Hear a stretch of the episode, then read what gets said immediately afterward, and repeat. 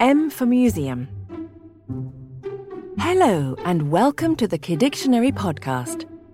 Kidictionary is your dictionary about the subjects that interest you the most trains, dinosaurs, your favourite toys, or cartoon heroes.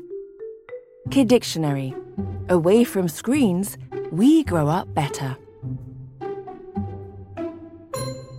Today, we're going to talk about visits, discoveries, about objects, some older than others, about paintings and statues. A place where we learn with our eyes, and sometimes even with our hands and ears. Yes, you've guessed it. We're going to talk about museums. Are you curious? Then I think you're going to love this episode. Let's start with the three Kidictionary questions. Are you ready? You can get your mum or dad to help you if you want. First question Where does the word museum come from? Meows? Muses? Fuses? Or cruises? Yes, you're right. The word museum comes from muses.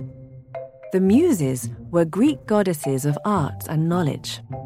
And in a museum, you can observe and learn from the exhibits. But what are exhibits? They're usually works of art, such as sculptures or paintings. But not only.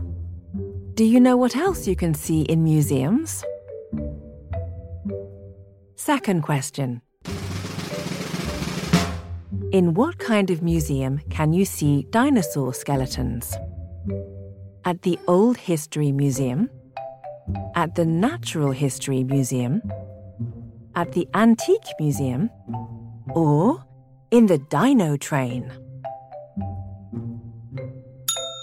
Well done! Dinosaur skeletons are exhibited at the Natural History Museum. There are plenty of different museums. Some are dedicated to history, others to works of art, and others to science or technology. Some of them are even about songs, dances, and recipes. In fact, you can discover a country, a city, or a region through its museums. There are even some that are called eco museums. Do you know what they are? They're museums that show us the culture, the houses, and the trades of a particular place and people. Have you ever visited an eco museum? Last question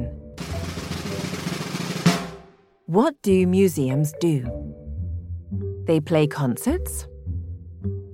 They prepare exhibitions?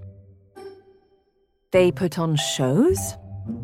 Or they have cooking contests? Wow, you really know all there is to know about museums. Museums prepare exhibitions with themes such as spiders and butterflies or space travel. They trace a path that allows the visitors to discover a particular subject through objects, short films, and images. And do you know what else they do? Workshops, where you can paint, sculpt clay, and even make yogurt you can become a real artist.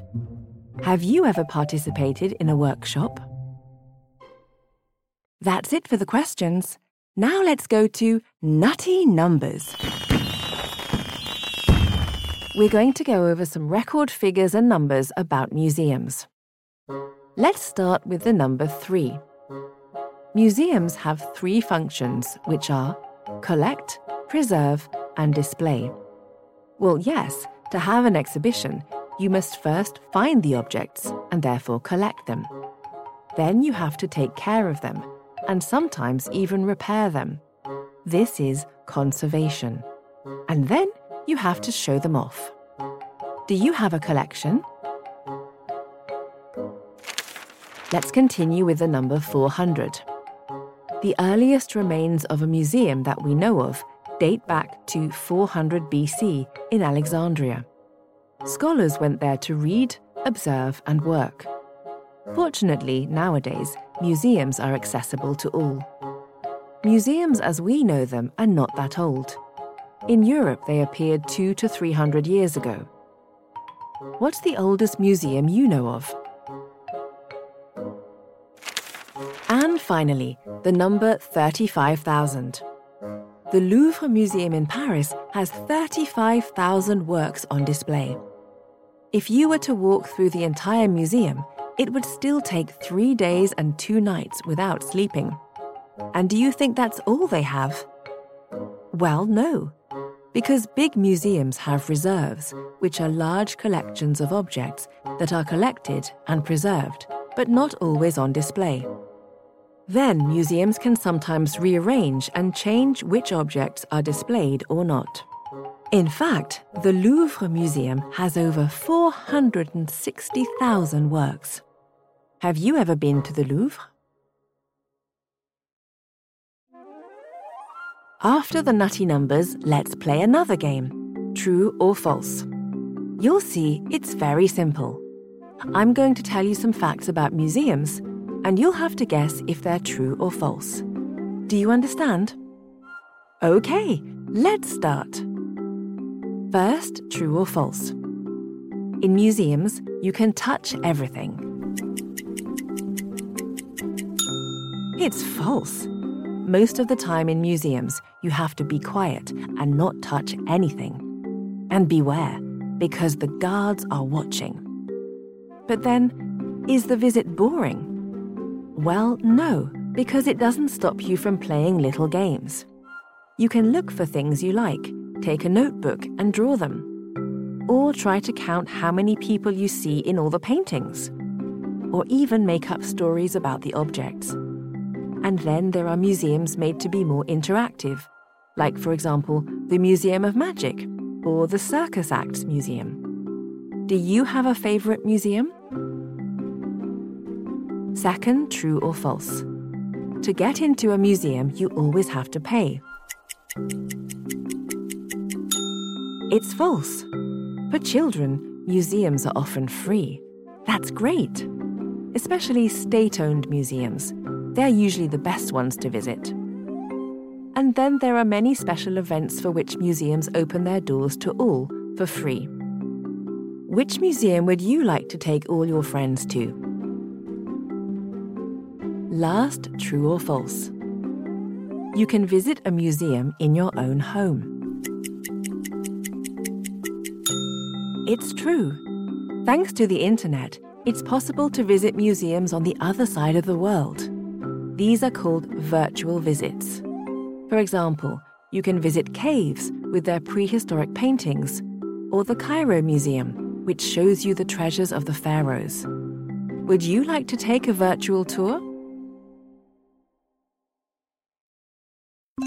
And that's the end of True or False. It's almost over. But before we say goodbye, let's go over what we've talked about in this episode. That way, you can tell your friends about all these facts in the playground. The word museum comes from muses. Museums organize exhibitions. And you can see dinosaur skeletons at the Natural History Museum. Well done. You know almost everything. If you liked this episode of Kidictionary, you can give it five stars and we'd be delighted.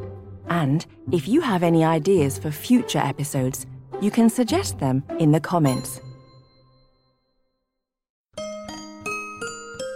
Bye, and see you soon for new discoveries.